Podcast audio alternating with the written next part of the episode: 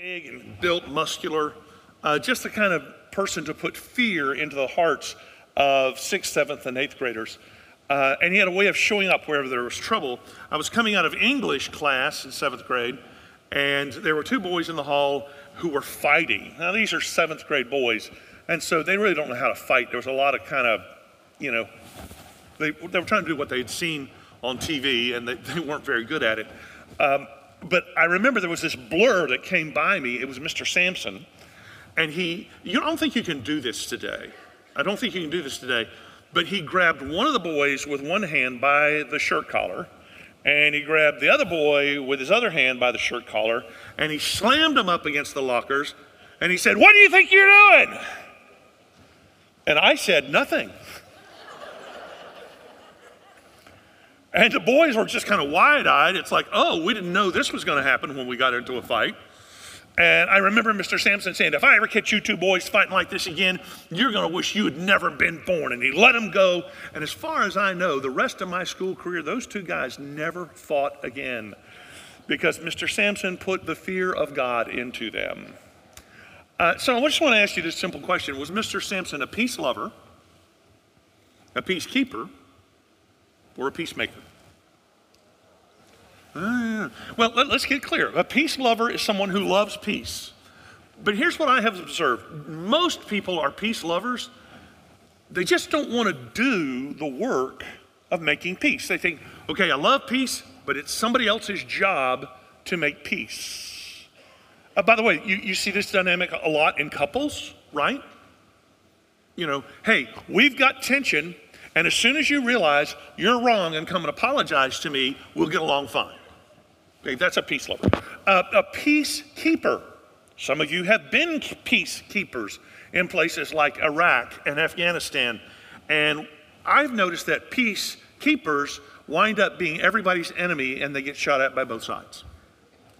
Peacemakers actually enter in to the conflict.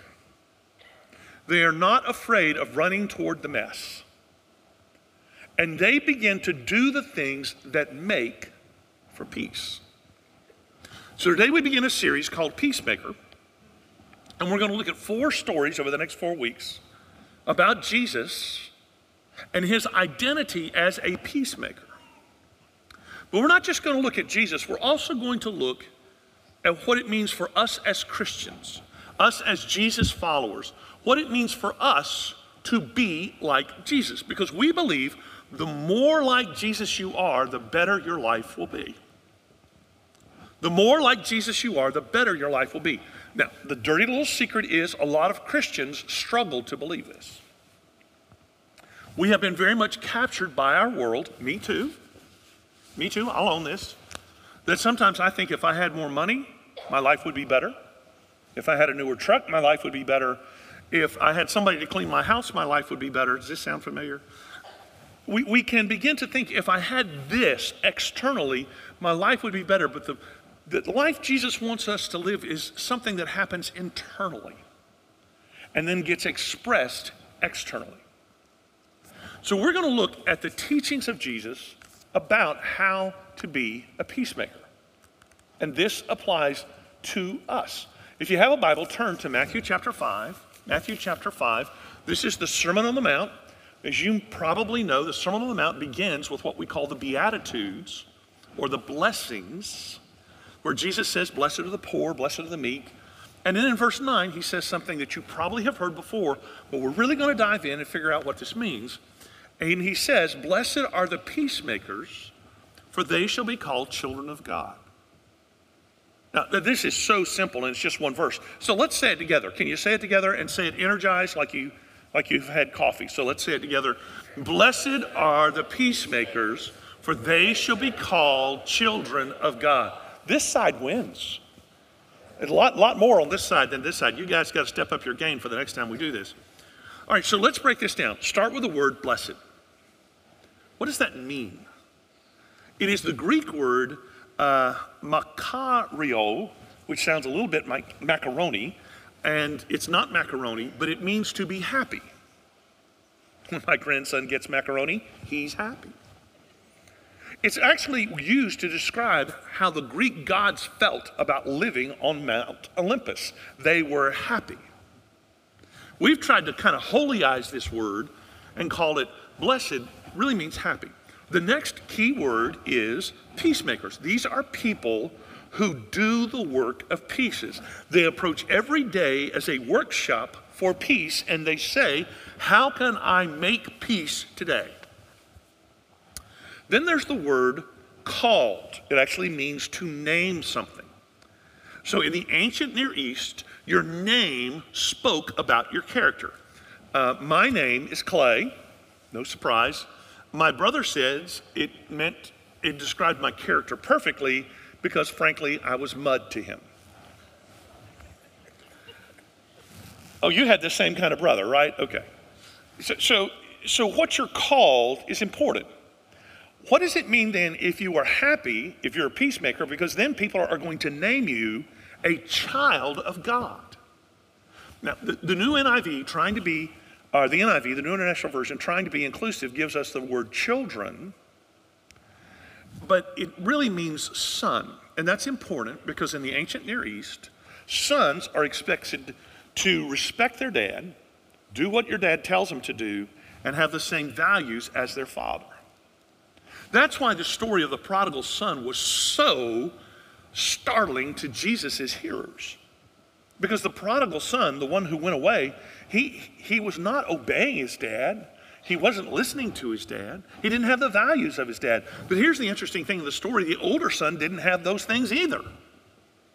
I mean, he was there, he would do the things his dad said. He didn't have the values of his dad. So, to really be a peacemaker means people are going to look at you and say, hey, you are like God. You're like Jesus. So, we can translate this Happy are the peace doers, for they will be named the sons of God. Now, let me ask you this Was Jesus a peace lover, a peacekeeper, or a peace doer? I think he was a peace doer. He was a peacemaker. That's why people could look at him and say, hey, he's the Son of God. And there are three ways that Jesus was a peacemaker and still is. So the first way, you might want to write this down Jesus makes peace between us and our Heavenly Father. This was his primary mission.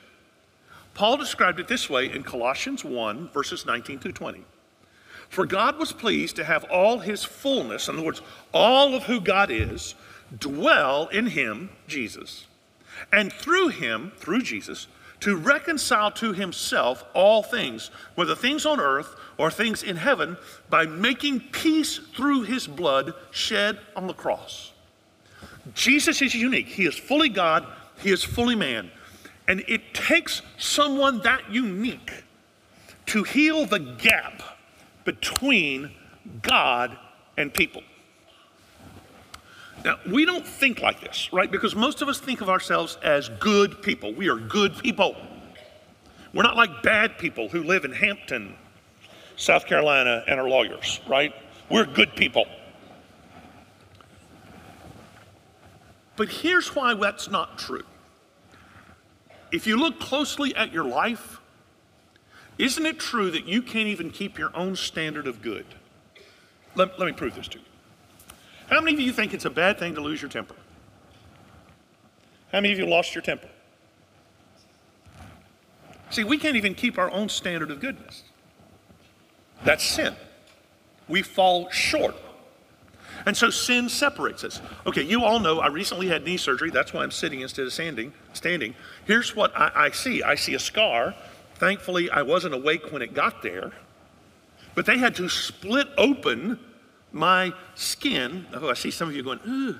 But they had to split open my skin, and then they had to peel back the muscles, and they had to take a saw and cut out my old knee. Aren't you glad you came to church to learn all this today? Then they had to put in the new knee, and then somebody had to bring the muscle and the skin back together. Thankfully, I had a skilled surgeon who did it. Jesus is a skilled surgeon for your soul. He is the one who knows how to reconcile you with God, who can forgive, wipe away your sin, and restore a relationship with your Heavenly Father so that you no longer have to live without hope. You don't have to despair about death. Your eternal security is taken care of. You can now have a relationship with your Heavenly Father. Now, see, see, see, we're so used to this. We don't even realize how amazing that is because none of you just sort of fell out and went, That is amazing. Amen. Hallelujah. But stop and ponder this. The God of the universe cares about you so much, He paid the price for you to come to Him,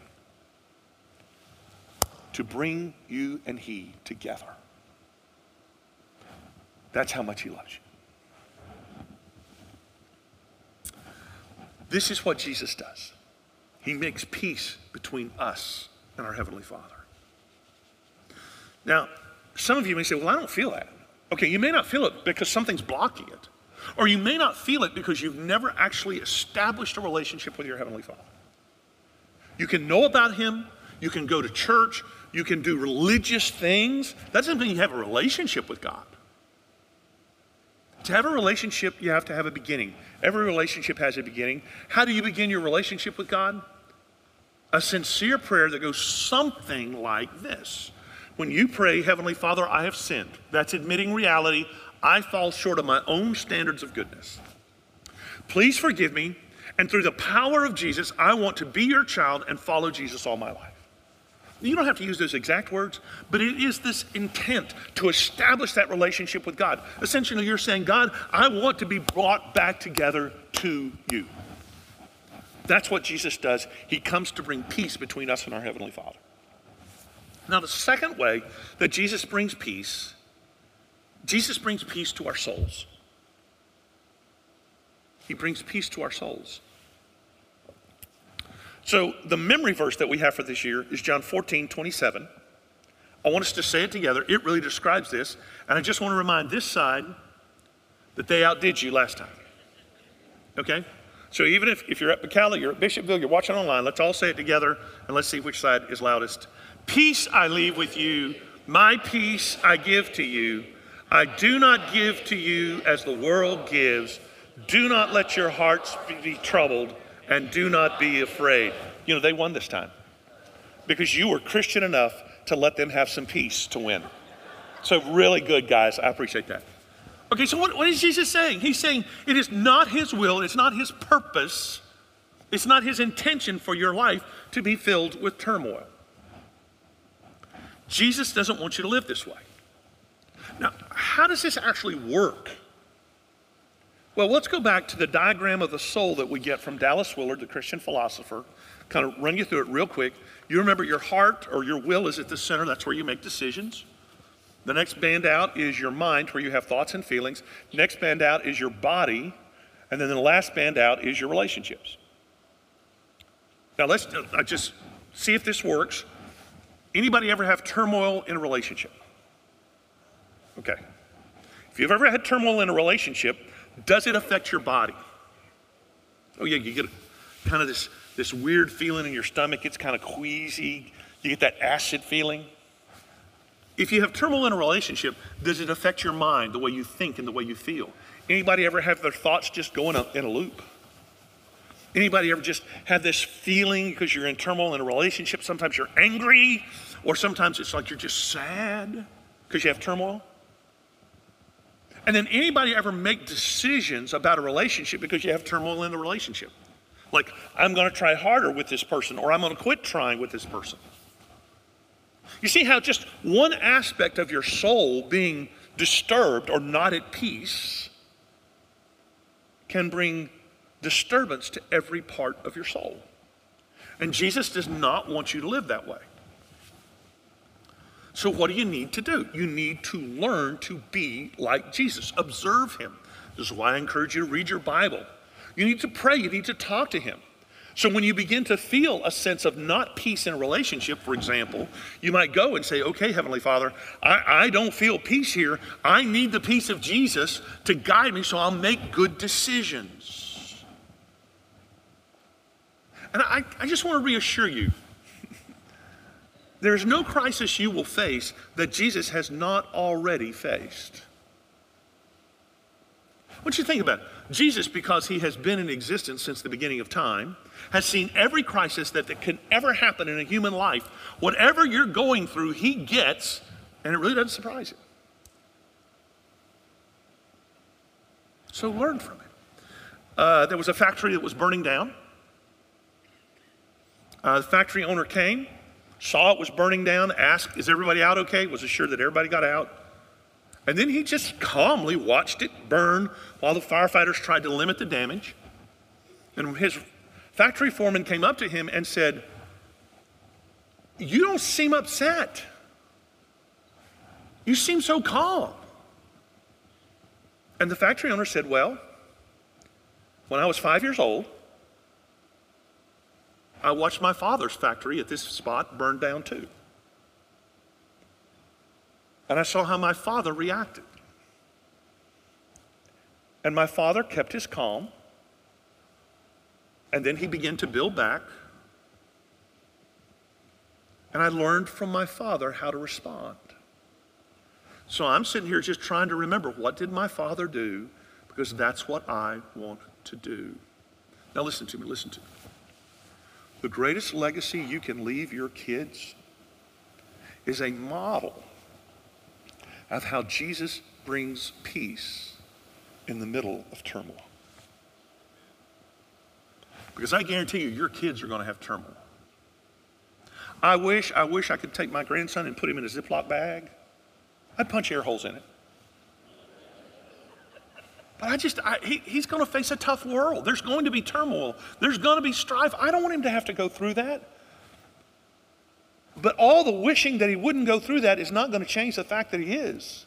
So I've got to figure out a way to show him and my grown children how to find peace in the middle of turmoil. I won't say I'm very good at it, but I got to try.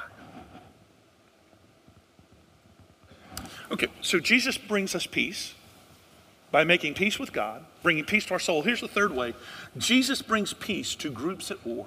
That's how he's a peacemaker. Ephesians chapter 2, the last part of verse 15 through verse 17 says, His, that is Jesus' purpose, was to create in himself one new humanity out of two, thus making peace. And in one body to reconcile both of them to God through the cross, by which he put to death their hostility. He came and preached peace to you who were far away and peace to those who were near. Now, we talked all last month about how to love people different than us. Because in the early church, and in the church at Ephesus, just like the church at Rome, which we talked about, there were non Jews and there were Jews. The Jews had a way of saying, hey, we're a little more superior. We've got a better heritage. You guys are the people who are, are new, so you're not as good as us. Pause. Have you ever been to a church where there was a group of people who judged and said, you're not as good as us? or you don't meet our expectations. Oh, folks, can we just acknowledge that happens in churches? And can we acknowledge it's not supposed to? Because Jesus said, I've come so that there'll only be one group. One group. And what's that one group? People who've messed up their lives. Here's the good news that's everybody. And so there's no spiritual superiority, no judgment that should go on in God's church. We are to be one. And what Jesus does is he says, okay, now you're going to be my children. All your heritage, all your baggage counts for zip. Because you've got to accept salvation just like the guy, just like the gal who's really, really screwed up their life, even if you have been one of the good kids. Now, Jesus wants there to be peace in his church. He also wants there to be peace in communities. Can I just get messy for a minute? You really think Jesus looks at black people and white people and says, ooh, they're, they're not really the same. This group's better than the other group. You think Jesus thinks like that? No, he doesn't. All right, think about any group you want to think about. Do you think Jesus looks at people who really struggle and says, okay, you know, you, you guys just, you're not quite good enough to make it into my church. Of course he doesn't. And so when we start to move out in the community, we've got to be sure and say, hey, we don't care what the color of skin you have. We don't care, you know, what you're struggling with. Jesus loves you, so we do too. And Jesus also wants to be, bring peace among nations. So one of the reasons you need to read the back part of the Old Testament, which we usually get bogged down in because it's so historical and it sounds so judgmental, but it is it's the record of the prophets coming to God's people saying, God wants there to be peace among nations. And I believe God is working for peace among nations right now. The trouble is, we can't see it.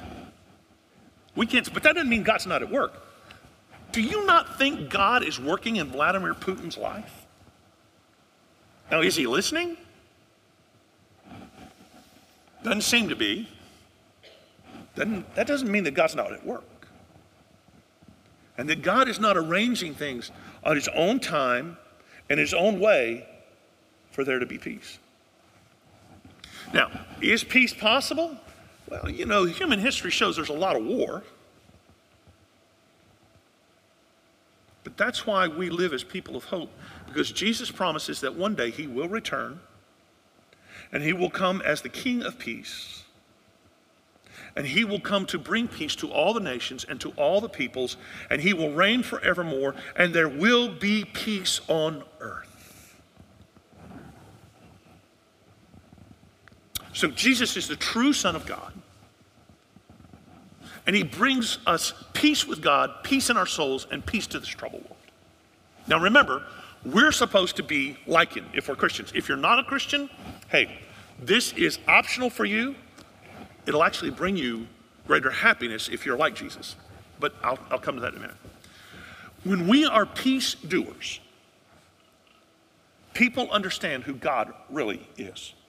When we're peace doers, they really understand who God is. When we try to force peace, doesn't work. Doesn't work. One of the darkest periods in church history happened in the Crusades in the Middle Ages. I don't know if you remember this from school, but this is when European rulers gathered armies and they forcibly made Jews and Muslims convert to Christianity. They threatened the Jews if you don't convert to Christianity, we will kill your children. Now, there's a powerful evangelism tool.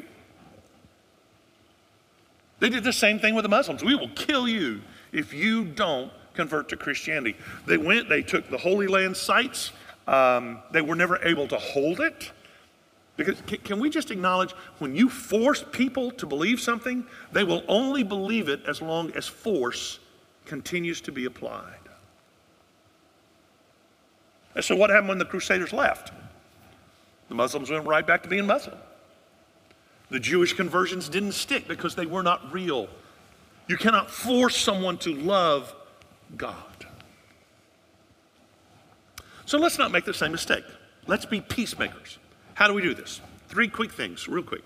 Number one, share our story. Share our story. Uh, you're an expert at your own story, and there's somebody out there who needs to hear your story. Now, maybe you're like me and you don't have a very dramatic story of how Jesus brought you peace. My story is not I was face down in a gutter, passed out from drugs and alcohol, and then Jesus saved me and brought me peace. That's not my story. My story is I grew up in church. I've been in church my whole life. I've loved Jesus ever since I heard about him in, uh, when I was in four year old kindergarten class, and Jesus was associated with sugar cookies. That is a powerful bonding agent.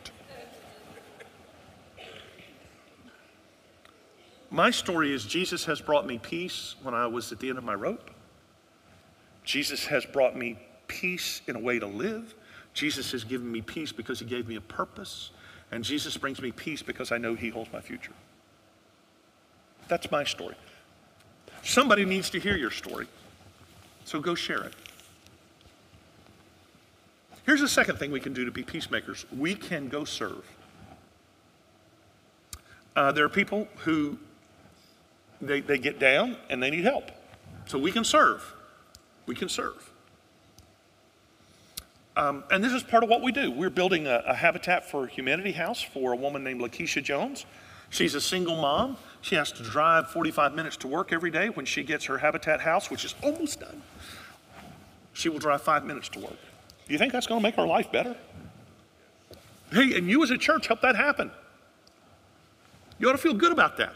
We went out and we served. I think about our helps ministry. They're out there in the lobby today and they will show you how to actually screw something down. It's not that hard. And, and I see some of the before pictures where people are living in these houses and there's steps and they're not able to get in and out because they have physical limitations. And by the end of the day, they've got a ramp and they now can get out and they can have easier access to transportation. They have their life opened up because of the helps ministry. I think about our quilt ministry. It's not a bunch of ladies sitting around sewing and gossiping. Much.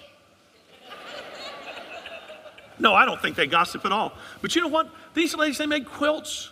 They give the babies that nobody else really wants at Tuomey, they give them quilts. They make sure that senior adults that are kind of left alone in a nursing home have quilts. It's a tangible expression of love. I, I think about our adult volunteers in student ministry. You know, they say the number one factor in a kid staying attached to Jesus when they go away from high school is that there has been an adult they could talk about their faith with. I think about the, the, the adults that work with our, our, our, children.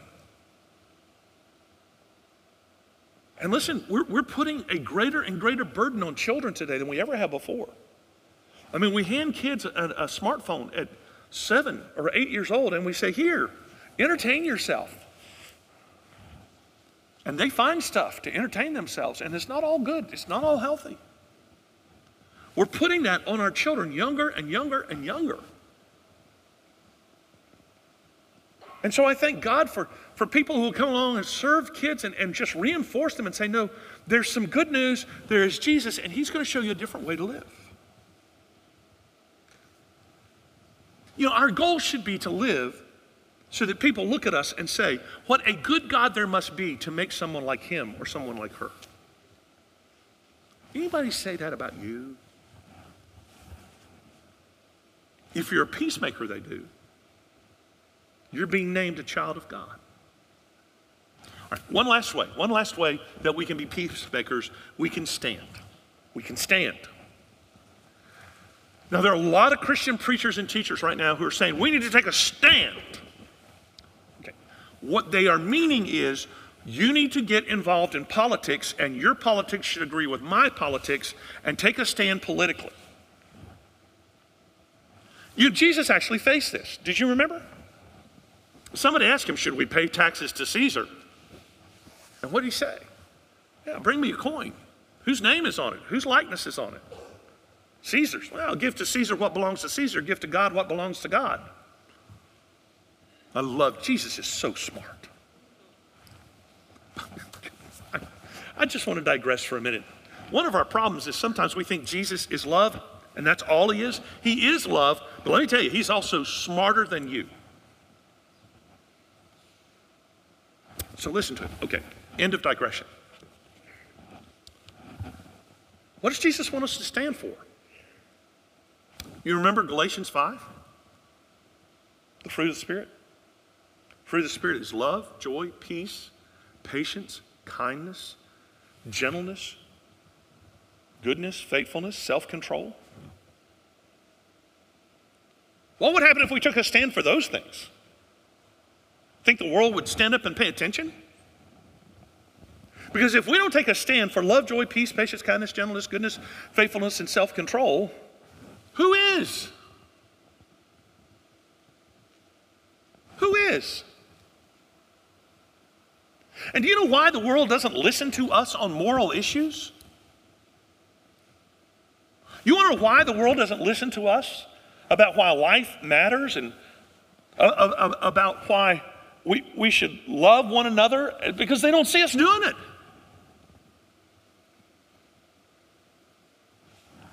And so we have become one more voice in the political spectrum going wop, wop, wop, wop, wop, wop, wop.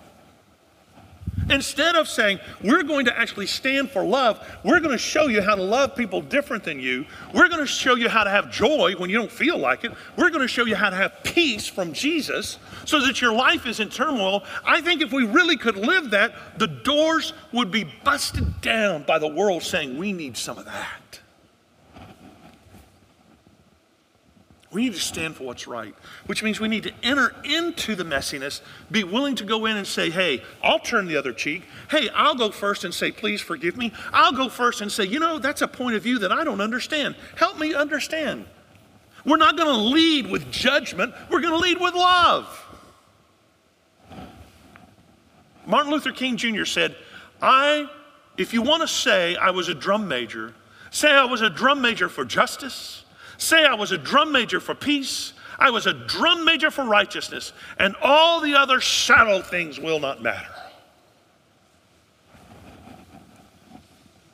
One of my favorite stories, told by Will Campbell, happened early 1960s during the civil rights movement. They were having a sit in African Americans were doing a sit in at a lunch encounter at Woolworths in downtown Nashville. Now, you may not remember this. This is when African Americans were not allowed to sit at a whites only lunch counter. You know, we look back now and say, how dumb was that? But they weren't. And so one of the strategies was a nonviolent strategy to go in and have African Americans open up, uh, occupy all the different stools and do a sit in. It was peaceful, it was nonviolent, and they were doing it as a way of saying, We are people too. So they did this at Woolworths. There was a group of teenage boys who were white, came up behind this one African American girl,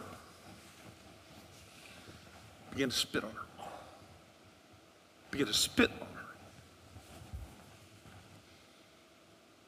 Do you think it's right to spit on somebody for the color of their skin? And the boys were taunting this young African American girl. You could feel the tension rise. A couple of the African American boys who were there, they were about to get up and show those teenage white boys not to talk to their sister that way. There was a woman in the store. She was from the South. She had a thick Southern accent. She was just shopping. She saw what was happening. She went up to that situation. She inserted herself into that situation. And she looked at those white teenage boys and said, Now, you boys just stop it. You stop it. You hear me? You just stop it. Anybody ever heard a white southern mama say, Stop it?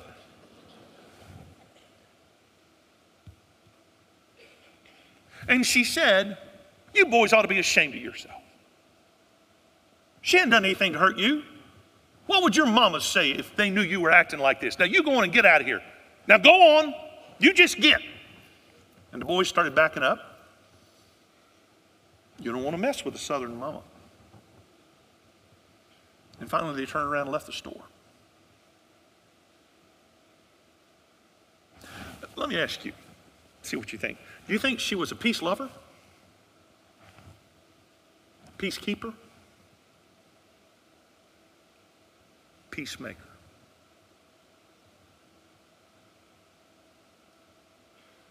I think she was just like Jesus.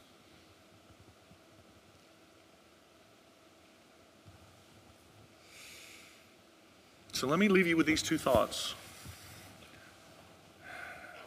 Do you have peace with God? If not, let Jesus bring peace to you. Maybe you know Jesus is Savior, but you don't have peace right now. Maybe you're overwhelmed and overloaded and you need peace. Well, ask Him. Maybe you don't have a relationship with Jesus. Well, you need to start that relationship today. Pray a prayer kind of like what I modeled for you that invites Him to come into your life. Second question Are you a peacemaker?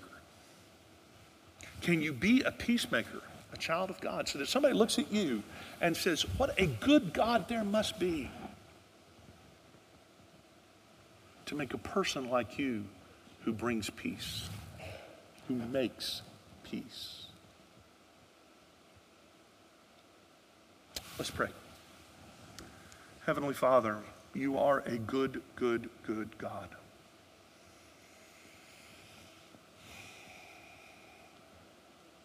Give us an opportunity to share our story of how you've brought peace to our life.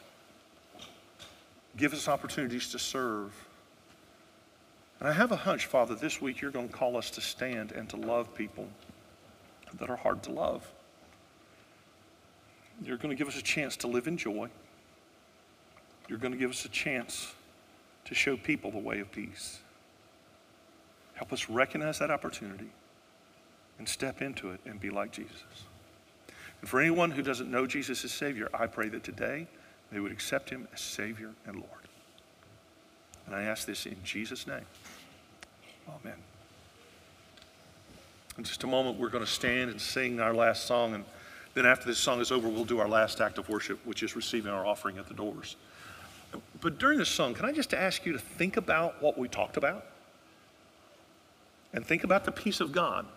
And really ask yourself, am I at peace with God?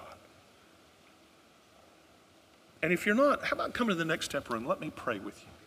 Let me just pray with you. I'd love to be able to talk with you about the peace of Jesus. Maybe you need to establish a relationship with him. I'd love to have that conversation with you as well. But maybe that's not where God's spoken to you today. Maybe God has really kind of pricked you and said, You're a peacemaker. But you need, you need to step into some of these situations. In fact, God may be saying, you know, I want you to get ready because you're hearing this message today, and this week you're going to step into a situation. Hey, Alice Drive, thank you guys for watching this service, but don't stop here. Follow us on social media on YouTube, Facebook, and Instagram. Also, if you've missed any of our sermons, you can check them all out on our website or YouTube page. It is because of you that we are able to help people take their next steps towards Jesus. And thank you all for being a giving church. God bless y'all, and we'll see you next week.